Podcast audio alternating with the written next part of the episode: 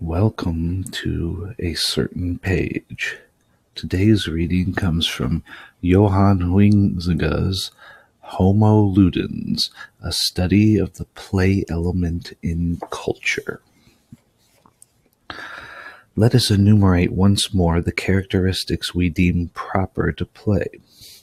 It is an activity which proceeds within certain limits of time and space in a visible order according to rules freely accepted and outside the sphere of necessity or material utility.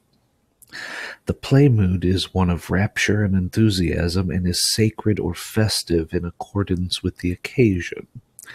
A feeling of exaltation and tension accompanies the action, mirth and relaxation follow.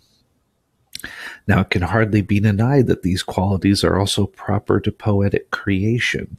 In fact, the definition we have just given of play might serve as a definition of poetry. The rhythmical or symmetrical arrangement of language, the hitting of the mark by rhyme or assonance, the deliberate disguising of the sense, the artificial and artful construction of phrases, all might be so many utterances of the play spirit.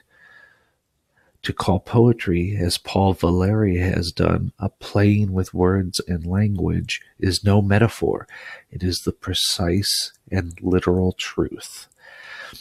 The affinity between poetry and play is not external only, it is also apparent in the structure of creative imagination itself, in the turning of a poetic phrase, the development of a motif, the expression of a mood, there is always a play element at work.